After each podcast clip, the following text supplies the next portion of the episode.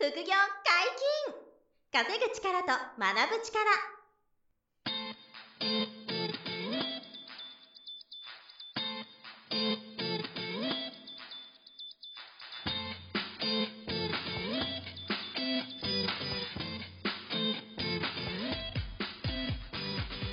この番組は稼げるようになりたいを叶える副業アカデミーの提供でお送りいたします。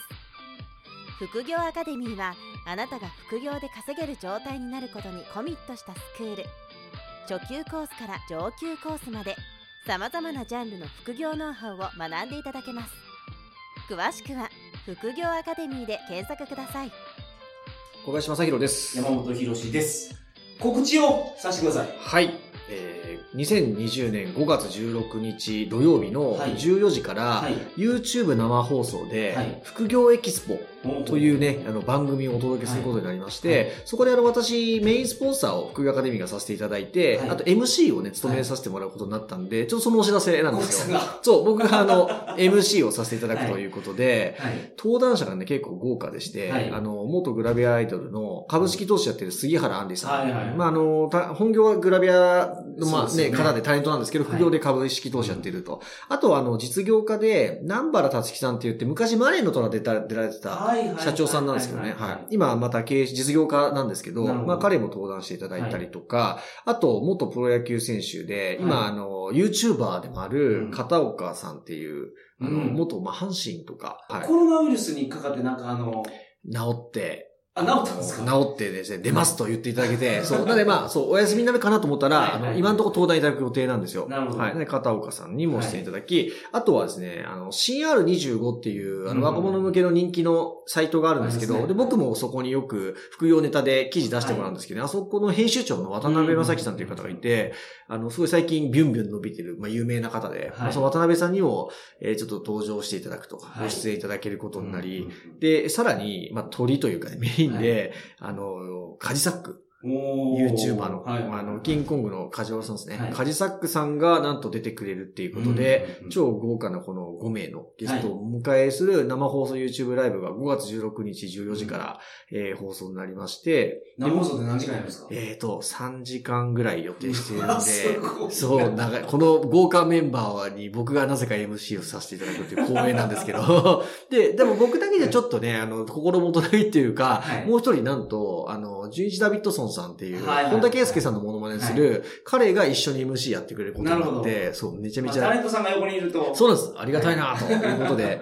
なんで、あの、ジュイジ・ダビッドさんがメインで多分お話してもらいながら、僕もこう、スポンサーとしてペラペラ喋らせてもらって、はいはいというような感じで、あの、この副業エキスポをお届けするんで。で、あの、YouTube でぜ、あの、皆さん無料でご覧いただけるんで、あの、ぜひ、あの、ご覧いただきたいなと思ってて、はまあ、ちょうど今、あの、自粛ムードというかね、ご自宅にいる方多いと思うんで、はいはい5月16の土曜日、14時から、もしお時間ある方は、えー YouTube 見ていただきたいんですけど、はいあの、副業エキスポ、うん EXPO で副業エキスポなんですけど、はいこれ検索していただくと、もう公式ホームページがあるので、ぜひそちらチェックいただきたいなと思います。漢字の副業に、はいアルファベットの EXPO。はい、そうです。なるほど。で、検索してもらえたらホームページ出るんで、はい。ぜひそこから、あの、視聴予約も、あの、入れといてもらえると、お知らせが飛ぶようになってるんで、あーいいですねはい。よければ、はいはい。あの、見生放送ではい無料で見られるんでね、はい。ご覧いただきたいなと思います。まあ、タイトル通り、副業に関することをいろいろ。そうです。皆さんがいろんな、あの、副業とか、マネタイズビジネスされてるんで、うんその辺について、こう、いろいろ聞いていっちゃうという話になりますんで、は。はいい。だからぜひ、えーはいあの、ご期待いただきたいですし、ご覧いただきたいなと思います。よろしくお願いします。はい、よろしくお願いします。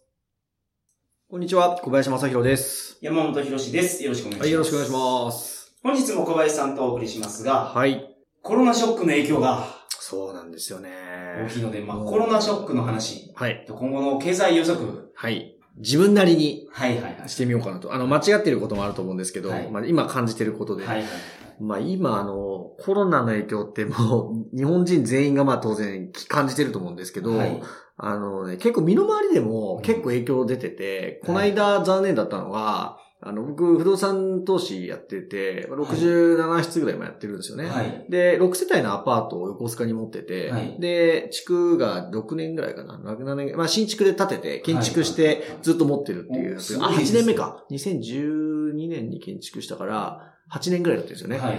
で、えっ、と、ずっとほぼ満室で、はいおかげさまで、で、家賃も全然下げないで、ずっと満室なんですよ。うんで、入相手もすぐ決まるっていうことだったんですけど、2020年の2月に退去の連絡が残念ながら1個来ちゃって、はい。まあ3月4月出入りがあるんですよね、賃貸って。はいはいで、えっと、まあ、いつも通り、あ、退去になったなと思って、あの、現状復旧というか、まあ、簡単な清掃して、はいもう一回、あの、募集かけるわけですよ。はいで、じゃあにありがたいことに人気の物件なんですよ。横須賀のはいとある駅の最寄り、徒歩2分ぐらいの物件で。であの、2週間前にね、すぐ申し込み入ったんですね。はいで、おっしゃ、いつも通り、また満室だぜ、と思って、うんありがとうと思ってたら、あの、そのね、え、2週間、3月の中旬ぐらいに、はいあの、管理してもらってる管理会社から電話がってきて、ど。はい。キャンセルになりましたって言って、で、あの、え、なんでですかって言ったら、その入居申し込みしてくれた方が、はいあの、飲食店の経営者はい。で、で、横須賀のエリアで、あの、その飲食店やる、やってる人が、うん店長クラスかオーナーかちょっとわかんないですけど、はい。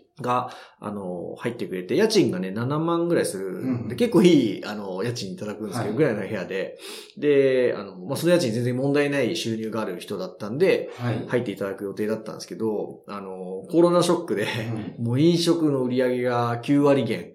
9割減、すごいですよね。だからもう、大赤字で、あの、払えないんで、はいすいませんとかう、言って。そう、来て、うわーと思って。まあ、そあの、ー入居キャンセルももちろん残念ですけど、はいもう、直撃したなと思っなてる、うわ、怖ーって思ったのが、まあ、この間あったのが、一つと。はい。あともう一個あの、あったのが、えっ、と、自宅のマンションの、あの、自分のマンションに貸し会議室っていうかパーティールームみたいなのがあって、はいはいはいであとゲストルームはい。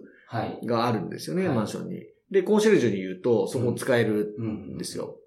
で、あと、その簡易サイトで予約できるんですけど、はい。そこであの予約しようとしたら、はい。あの、できなくなってて、で、え、ここあれカレンダー丸だったんだけどなと思って、そう。で、予約できなくなったから、コンシェルジュになんでこれ予約できないんですかって聞いたら、あの、コロナショックで、要はみんなテレワークの人が、あの、管理会社、はい。建物のマンションの管理会社も、あの、テレワークしてるから、あの、外出は、出歩ける人が減ったと。はい。だからその衛生面とか清掃面とかはいセキュリティ面で、マンションのそのパーティールームとかゲストルームうに、んあの、手が回らなくなってきたと。なるほど。なんで予約できなくしましたとか言って、えーと思って。単純に閉鎖したってことですよね。そうそう、単純に閉鎖したってこと。そう、人手が足んなくなったんであのー、でもすごくないですか？自分の居住スペースの、うんその、ゲストルームとか、パーティールームの予約ができなくなるって、はい。そう、さすがにそこまで来ると思ってなかったから、うん。想像してる以上に、ここまで来てるなと、はいはい。足元まで来てるなってことですごい、あの、影響が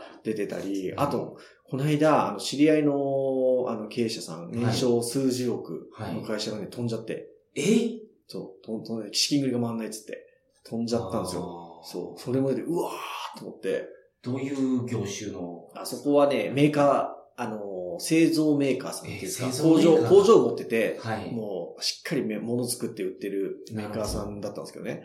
そう、だから、その、もう、その、資金繰りが、やっぱり、2ヶ月ぐらいだったんですかね、はいきっと運転資金が。で2ヶ月止まってう、ん物が、売り上げが、それで、ボンっていっちゃったみたいな。わで、いやー、と思って、怖いと思って、せせ去年もお会いしたことある社長さんでー、はい。あーと思って、そう、すごいなーと思って、怖いなとはい。感じてる中なんですけど、まあはいそんな中で、うん。暗い話ばっかなんですけどね。まあでも、コロナウイルスの影響でも暗くなるのしょうがないです。明るいことがない。なんで、あの、で、あとは僕のその知り合いの皆さん、経営者さんとか、はあとはあの、経営コンサルみたいな人とかとも結構お付き合ったりとか、はいはい相談したことある人、うん昔も結構いて、はいそれたちのね、情報が、うんあの、まあ、的を得てるなと思ったんで、まあ、ちょっとその、共有を今日はさせてもらおうかなと思ってて、その人類にとって不幸なことが起きてますけど、起きてますけどそれもけど、冷静にこうなるっていそう。う情報を集めて、集めて、そこからどうするかどうするかっていうの話を。先に対応しとかないと、そうなんですよ。本当にもう生き残れないですよね。そう、本当そういう感じですよ。うん。一回淘汰されちゃうと思うんですけど、はい。で、まあ大前提はその大不況、大不況が来る可能性が高いので、はい。あの、忍びましょうっていうことなんですよ。うん今はだから、あの、辛抱して乗り切るフェーズだよっていうことはめちゃめちゃ誰もが言ってて、はいで、えっ、と、そうそう辛抱っていうのが大事って言ってました。その我慢じゃなくて辛抱。ょそうそう。山本さんの周りも多分そうそう。辛抱するって感じがめちゃくちゃぴったりかな。日本語だと。もう辛抱するしかないから、すごい。辛抱ってその辛さを抱くっていうか、そう、そう文字通りね。いや、そうですよ、でも。辛さを。辛さを今のうちは抱いて、でもそうだと思いますよ、本当。だから、あのーすごく言われるのが、まずその、えっと、コストをとにかくお落としなさいと。はい。かかってるコストを全部下げられるだけ下げなさいっていうことで、はい。あの、まあ、家庭で言えば、その、無駄な支出がないかはもちろん見直しが、まあ、皆さんやった方がいいと思うんですよね。で、会社も、あの、無駄なコストかかってないかっていうのは、すごい、あの、精査した方がよくて、はい。何でもかんでも切ればいいってことじゃないんですけど、うんで、あの、なんか絶対払わなきゃいけないお給料とかね、そういうのはもちろん、あの、守らなきゃいけないんですけどね。ただ、あの、広告費をちょっと抑えるとか、うん。あの、新規のウェブ開、ウェブの開発とか、システム開発とか、そういうのを止めなった方がいいんじゃないのとか、まあ、あと、まあ、従業員の方はお給料を払わなきゃいけないけど、残業はね、なるべく抑えてくれ。まあ、これ経営者側なんですけど、うん。そういうのはすごい、その経営コンサルの人はめちゃめちゃ言ってたり、はい。あと家賃。家賃の交渉もした方がいいよとか、今の段階では。そうですそうです。家賃、あの、さいしばらくこのか半年だけ下げてくれとか、はい。結構ね、知り合いの大家さんでも、まあこれもね、複雑なんですよ。僕らなんか不動産、貸す側でもやあるから、複雑なんですけど、知り合いの大家さんとかは、あの、もう減額交渉結構来てて、はい。うん返して、ああの、要は半年間厳しいんで、あの、50%にしてくれとか、猶予してくれとかっていう通知が、はい。嘆願書みたいなのがもう大家さんに届いてて、こんなの来たんだけど、って大家友達から、あの、スクショが来たりするんですようん。で、それはもう、借りてる側からすればそうだろうなと。はい。売り上げ落ちてるから、まあそうだろうな。でも貸す側からしたらきついな、みたいな。貸してる側も自分の、例えば持ってるやつを貸してるんやったらいいですけど、うん。銀行からお金借りそうなんですよ。てやってる場合ほとんどでしょ。そう、大体資金調達してるわけで、だから銀行にも返済に猶予してもらわなきゃ困るわけで、うん。まあ今ちょっとそのね、国も動いてて、家賃の猶予するべきだってなってるから、うん法、法をね、見直すかもみたいな話が出てて、なんか住宅ローンは、なんか猶予をうん。しようかなっていう話が出てるらしいですなるほど、なるほど。まあでもね、今は、一旦ちょっとその猶予とか、免除とかを、ちょっと増やしてもらわないと、いや、そうですよ。乗り切れない100ですよ年に一遍の大災害なんでしょ、これ。いや、大切、100年、本当に100年ぐい。らいの、そのなんかスパンで、返すような、ぐらいの猶予が欲しいですよね。いや欲しい100年に一遍のことが来てるんやとしたら。本当そのぐらい。はいだからそれはもう、あの、国とか政府にお願いしますって言うしかないんですけど、まあそういう方向になるんで、とにかくあの、コストの削減っていうのをしっかりやりましょうと。はい。いうことと、あとは、まあ、これ、該当する人にしない人いますけど、売上金とかがある自営業の方とかはい。は、もう、あ、まあ、山本さんとかもまさにそうですけど、回収はい。回収をしっかり、あの、やっていきましょうと。もう今後、あの、残念ながら、この数ヶ月で、倒産が激増する可能性が高いんで、あの、取りっぱぐれないようにっていう言い方は悪いんですけど、はい。なるべくお金の回収はしっかりと、うん。あの、やっていきましょうとか、はい。あとはその、提携先の、あの、業者さんとか、うん。あとは仕入れ先とか、はい。そこのあの、デューデリというか監視というか、あの、パートナーさんたちの状況もちゃんと、えっ、と、気をつけましょうと。うん。いきなり飛んじゃったりとか、失踪したりとかも出てくるから、だから、まあ今関係が深くないとこだったら、今のうちに関係を終わらすとかももはや、ドライだけど一つだよねとか言う人もいますからね。早く今関係が希薄で、今すぐ終わらせていいものだったら終わらせといた方が、はい。下手にあのダメージが大きくなる前に、お付き合いがなくなってもしょうがないんじゃないって、はい。落ち着いてからもう一回再開すればいいじゃんっていうコンサルの人も結構いて、うん。経営者的にはとか自営業の方とかはそこは気をつけてもらった方がいいかなということと、あとは何より、あの、キャッシュポジションって言ってその現金、はい。現金の確保を、あの、絶対しておけと。これはもうね、みんな言うんですよ。あの、使わない方がいいんですけど、使わないでいいんで資金調達するとか、うん。あの、本当に目目先の利益全く立たない人が無理やり借金して、無理やり給与払ってたら、はい。本当に苦しいかもしれないんはい。で、気をつけなきゃいけないし、もうマジ無理だったら一回畳んじゃった方がいい可能性もあるんですけど、でもあの、ある程度何ヶ月待てば猶予が、あの、資金がちゃんと売り上げが立つとか、はい。あの、目処が立ってる人たちは、もう今手元の資金持って辛抱する。はい。っていうのがすごく重要かなというのはありますね。はいまあ、それがあの、手元の資金増やしましょうって話ねなる。ほで、えーっと、あとは、あの、どれぐらいリー、あの、ショック、あの経済ダメージが多かっていうのも、いろんなその詳しい評論家とかコンサルタントみたいな人に聞くと、その今後の経済予測。今後の経済予測が、あの、最悪だと、リーマンショックの10倍10倍っていう人がね、いるんですよ。はい。10倍ですよ。10倍って、みたいな感じで。で、10倍になったらもう、あの、みんなで一回苦労するんですけど、まあ、そこまでいかなかったとしても、えっ、と、この、えー2020年の春から夏の、まあ、数ヶ月においては、まあ、その10倍にならなかったとしても、えーまず飲食店とか宿泊業の、はい。えー10%かそれ以上が倒産するだろうと。で、えっと、これがあの、緊急事態宣言が、あの、5月6日、えーで伸びる伸びないか、この収録時点ではわからないんですけど、はい伸びてくると、あの、さらにそれが20%超えてくる倒産確率が、あの、全体の10%から20%に増えるだろうと。はい。飲食と宿泊業は。うんっていう状態になり、で、えっ、と、6月になってくると、もう他の業者も、あ、業界か、他の業種も倒産がちょっと始まってきちゃうんじゃないかと。うんこのままいくとね。で、えっ、と、倒産するか、えっ、と、まあ、事業停止、うん休眠みたいな状態か。っていうのが、はいあの、増えてくるから、あの、覚悟するしかないようん。ということがあって、えっ、と、ただ、あの、解放されると、その、まあ、緊急事態宣言がどうなるかわかんないですけど、はい。解放されたら一気に一旦バーッと、また、あの、今、こう、溜まってるものがうん。一気にまた復活する可能性はあるんだけど、でもやっぱりまたコロナのウイルスが再感染するというか、はい。再蔓延する可能性はあるから、またちょっと停滞したりと繰り返すと。うん。だやっぱり1年2年、あの、2年かかるって言われてます言われてますよね。はい。そう。で、1年2年はそれを繰り返すかなと。うん。まあ、あとはああいうアビガンとか、それ以外の特効薬がまあ出てくれば、あの、いくらか希望が見えてくるけど、それでも、結局薬ができたからってみんなが元通りになるかっていうとは、い。時間かかると、やっぱり。だから数ヶ月で復活、完全元通りってことはほぼありえないから、長引くだろうなと。いうことと、あとは、7月、2020年の7月から、あの、半期のその決算発表が、あの、始まってくる。まあ、四半期か半期の決算発表が始まってきて、そこがもうあの、ボコボコなんですよい。や、ボコボコですよね。どう考えても。そう、ボコボコのボコなんです製造業とかももう全然、初めは中国でも生産が止まってるだけだったんですよ。はいいろんな話聞いてると。そうですね。今はそれだけじゃないですよ。もう,、はいはいもう全部が止まってるんで。やばいっすよね。だから、多分、業績ダメでしたっていうのが出て、原油の先物がマイナスになったってもそう、あれ、あれ、そう、マイナスですからね。マイナスってイメージ的にはガソリン入れに行ったら、どういうこと？お金くれるでしょ ?30 リットル入れたらあのおマイナスなんてあんだって驚きましたけどね。うんで、その後急回復ね、またその後してるみたいですけど、でも、あんなことも起こってね、はい。だからもう、本当未曾有の大、え、なんつうの、深刻な事態というか、うんだと思うんで、またそういう流れがあって、あの、民間企、これもヤフーニュース出てましたけど、あの、はいボーナスも出ないだろうと。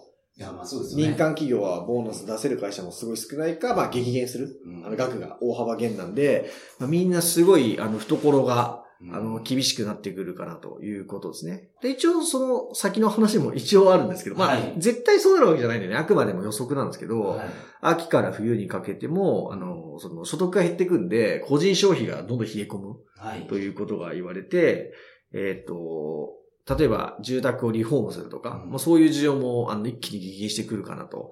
まあ、で隙間風が入ってても、まあ、しばらく我慢して。我慢 そう、雨漏りしても。雨漏りやっても、こう、バケツ置いて我慢する。我慢するかみたいな。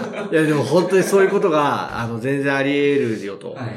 で、年末とか年度末か、らあの、12月とか3月とか、うん来年3月とかにはもう民事再生の、まあ、計画的な倒産も増えてきて、大手企業のあの倒産からのあの連鎖倒産のラッシュとか、まあ、金融系でも何社か危ないのがいて、いや、それが一番怖くないですか？その、一般企業がちょこちょこ潰れていって、うんそこから銀行が、そうね。ドミノ倒しのに、なんかリーマンみたいね、リーマンブラザーズみたいに、はいそう、飛ぶみたいなこととかね、が出てる可能性があるよとうんいう話をすごい聞くんですよね。だから、糸壊しと。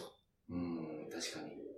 であとは、あの、まあ、と、これは当然なんですけどね、設備の投資はないっていう、あー要は、まああの、設備投資なんかね、それどころじゃありませんみたいなことになってくると思うんで、本当にあの、辛抱するための、あの、最低限のもの以外は、一切こう、投資なく、うんえーいくかなっていう感じを、いあの、見見といた方がいいと。はい。で、もうちょっと長いスパンで1、2年の話で、はいえーいくと、あの、日本がまあ正常になるのに、まあさっき山本さんおっしゃってましたけど、2年。っていう声がやっぱ多くて、で、正常化後には、あの、残念なんですけど、い正常化後に一段と日本経済があの縮小する。これはまあ、もともとそうな、いう方向性なんですけど、やっぱりそうだと。日本経済は縮小傾向にあるよと。うんだから建設とか、あの設備系も、あの、どんどんこうボロボロになっていくみたいな。どこまでネガティブなんだみたいな。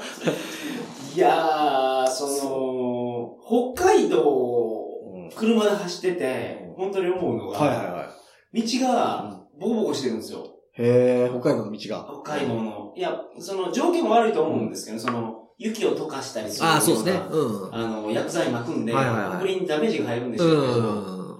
夕張市が破綻したりとかあったじゃないですか。はいありましたねお金がないんで、道が直せなくなると、やっぱボコボコしてくるんしてくる。と、地面が。そう、ひび割れとか、遠くの道ないじゃないですか。ないですね。ないない。ないけど北海道は、すごくあったあのを覚えてるんですけど、東京でもなんかいやーか、でもそういう風になってくるかもしれないですよね。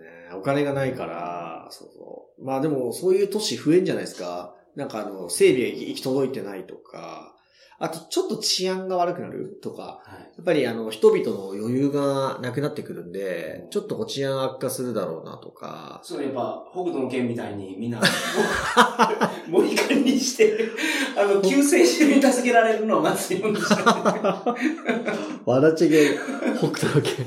そうそう。でもそんな風にな なってほしくないけど、いなんか本当にそうなってしまう可能性があるからとか。そうですね。みんな幸せやったら、そう。が理想ですよね。理想ですけどね。そう。でも、ちょっと今んとこその雰囲気なくて、で、日本のやっぱり国力がますますちょっとこう低下していくから、あの、インフレうん。インフレっていうか物価が上がっていくことなんですけど、そのインフレもちょっと加速していくだろうねということ。まあ円の価値が下がると。はいまあインフレっていうか円の価値が下がるっていう感じかな。で、円もだから円安に触れていって、はいあの、まあ、ポジティブにな人は、一回90円ぐらいまで行くんじゃないかと、円高になるかなと。はいあの、今100円台なんですけど、まあこれが107円。107円とかですかね、この収録してるの。それが、あの、この数年で一番低かったのは70円台だと思うんですよね。あの、2000、え、え、なんだ、2008年、9年ぐらいのリーマンの後とかに、リーマンショックの後とかにこう、はい。めちゃめちゃ円安、円高になって、はいで、今100円台ですよね。だけど、結局、あの、最終的にですよ、中長期的には円安に触れていくだろうっていうのが、やっぱ海外の投資とかバンバンやってる人とかだと、はい。その声が多くて、うんあの、で、つまり1ドル150円とか200円とかっていう世界、200円、250円っていう方に行きそうだと。はい。で、円が弱くなってくるからっていうことも、あの、想定しておいた方がいいと。うんで、あと、ハイパーインフレ。あまあハイパーインフレまでいかないかもだけど、インフレ。はいインフレはあるから、うんあの、ジンバブエドルじゃないですけど、本当にあの、えっと、ハン、マクドナルドのハンバーガーが1個300円だったのが、あ、1個300円しないっけ今。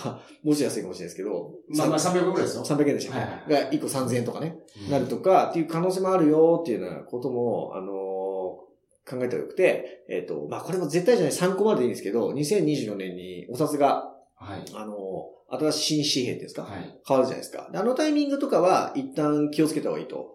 お要するに、えっと、新しい通貨になる可能性もゼロじゃなくて、今までの借金ちょっとリセットしたいじゃないですか、はい日本は。もう1000兆をとっくに超えてるわけで。はい。だから一旦なしにしますって言って、あの、その、ネオ円、ネオ円みたいな。そうそうそう、ネオ円、新円みたいなのするから、円みたいな。はい。今までの日本円は一旦、ちょっと、ごめんなさい、10分の1です、みたいな。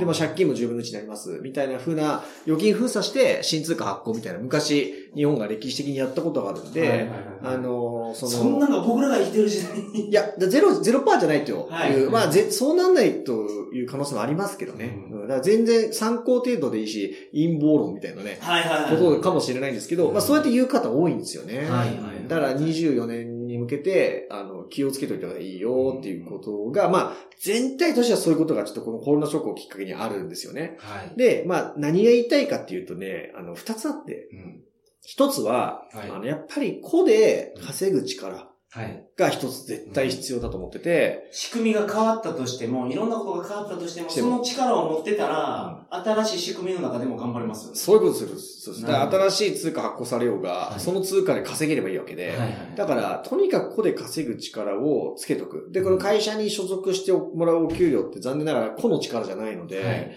ただ会社に所属しないともらえないお金に依存するのも危ないし、うんで、えっと、なんかその、えっと、年金に依存するのも危ない。はい。じゃないですか。国がくれるお金がどうなるかわからないから。なんで、やっぱり自分で稼ぐあの力とかスキルをうんみ、あの身につけたり、あとは自分自身に価値をつけていく。はい。まあ、これはブランディングみたいなことになるんですけど、そういうことができる人は、あの、すごく強くなるんで、はい。やっぱり副業ベースでいいと思うんで、まずは収入を増やす力を、うん。え今の日本円なりで稼げる力をまずつけていくっていうのが絶対にやった方がいいなと。はい。いうのが一つですね。で、もう一つは、はい。あの、日本円に依存しないっていうのが、うん。まあ次のフェーズで絶対必要だと思ってて、で、さっき言った通り、あの、日本円が万が一何かあったら、まあ何もないと信じたいんですけど、うん。一応方向性としては危ないし、はい。あの、まあ、日本円が、その、なくなることはなくても、なんていうんですか、めちゃめちゃ円安とか、うん。超インフレみたいなことはあるので、日本円の価値は下がっていっちゃうと。はい。だから今の2000万の預貯金がある人も、2000万問題はクリアしたと思いきや、うん。自分が老おじいちゃんになる30年後には、今の2000万は、あの、30年後には500万の価値しかないかもしれないですよね。インフレしたりとか、あの、要は新通貨が出たりしたら、今の日本円って多分紙くずみたいになるんで、はい。まあそういうリスクがあるから、日本円に依存しないっていうことで、現実的な、具体的に言うと、不動産。うん。あとは現物で言うと金。金。まあ銀とかプラチナありますけど、金、ゴールドが一番いい。金が今めちゃくちゃ上がってますから上がってんですよ。みんな、だ買ってる人多いんですよね。はいだある意味正しいと思うんですけどね。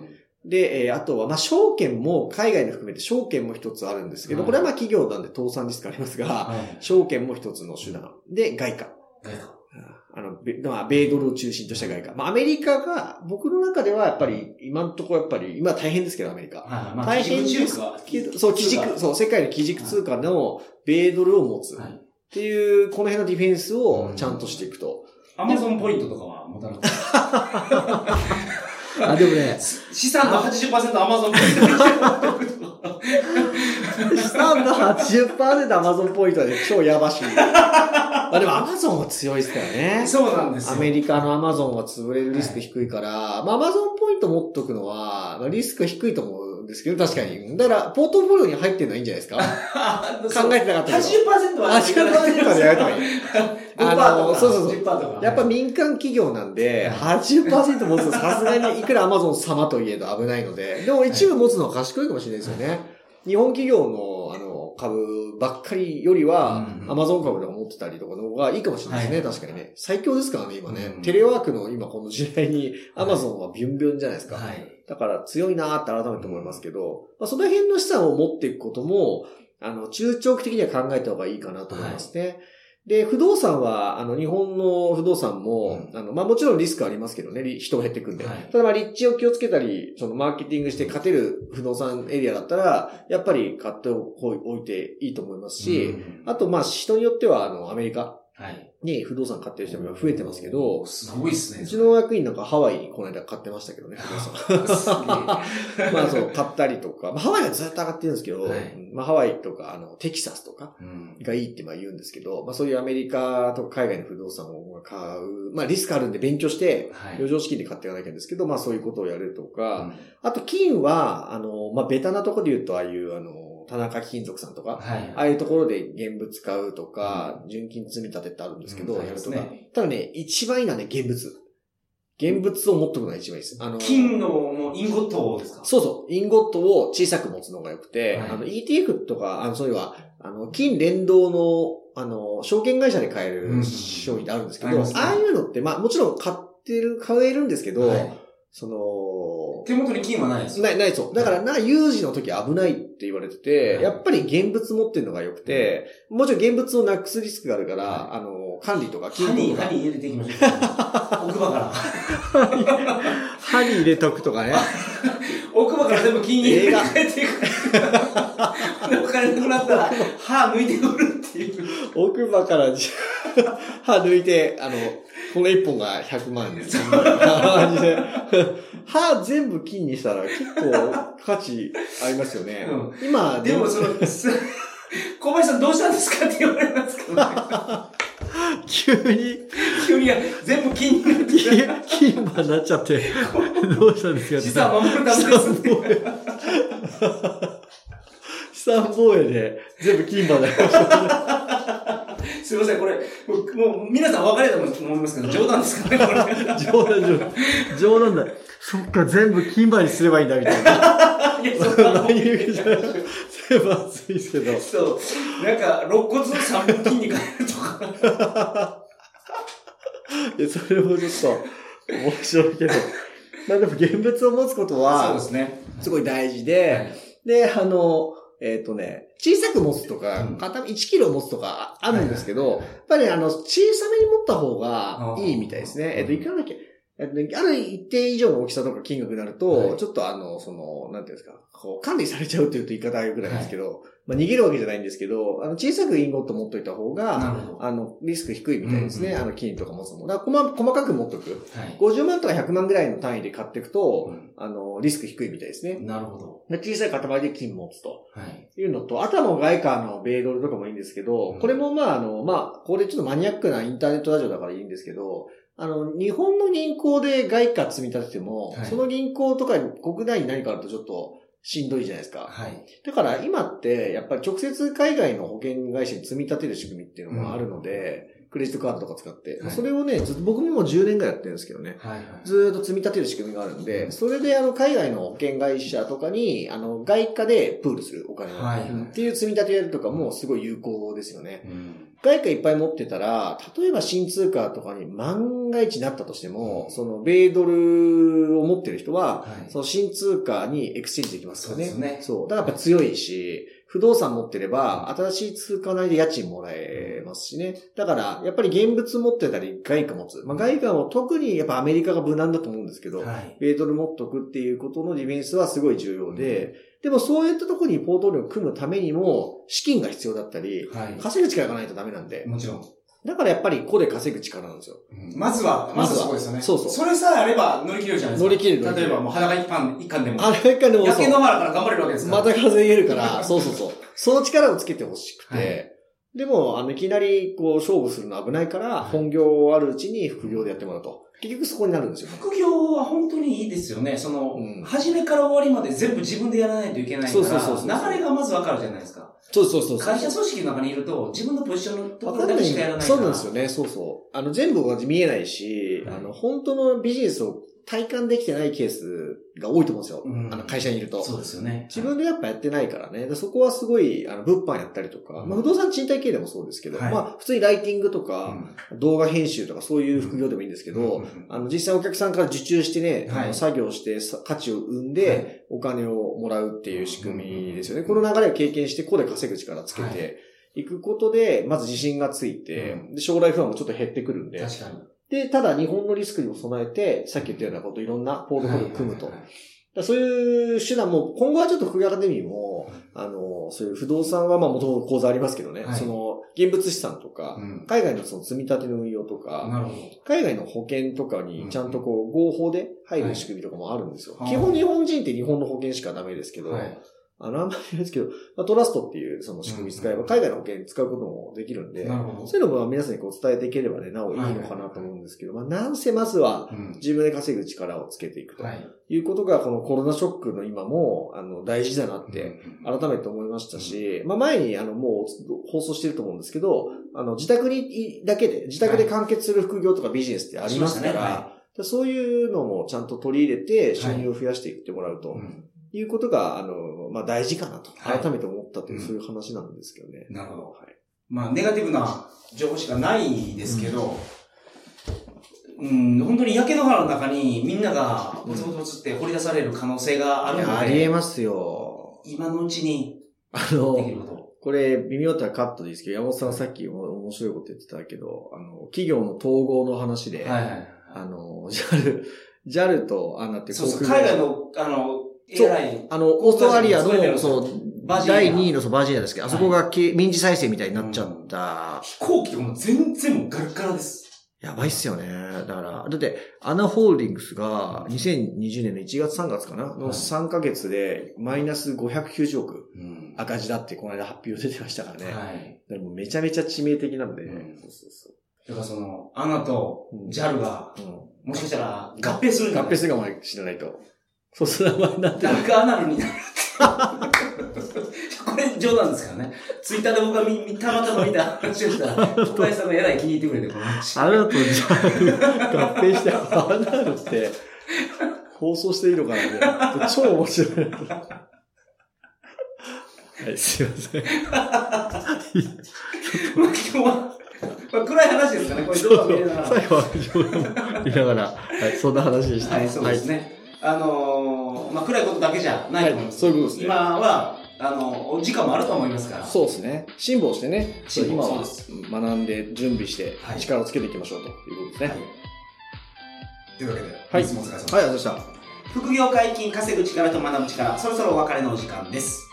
お相手はた。小林正宏と。山本博史でした。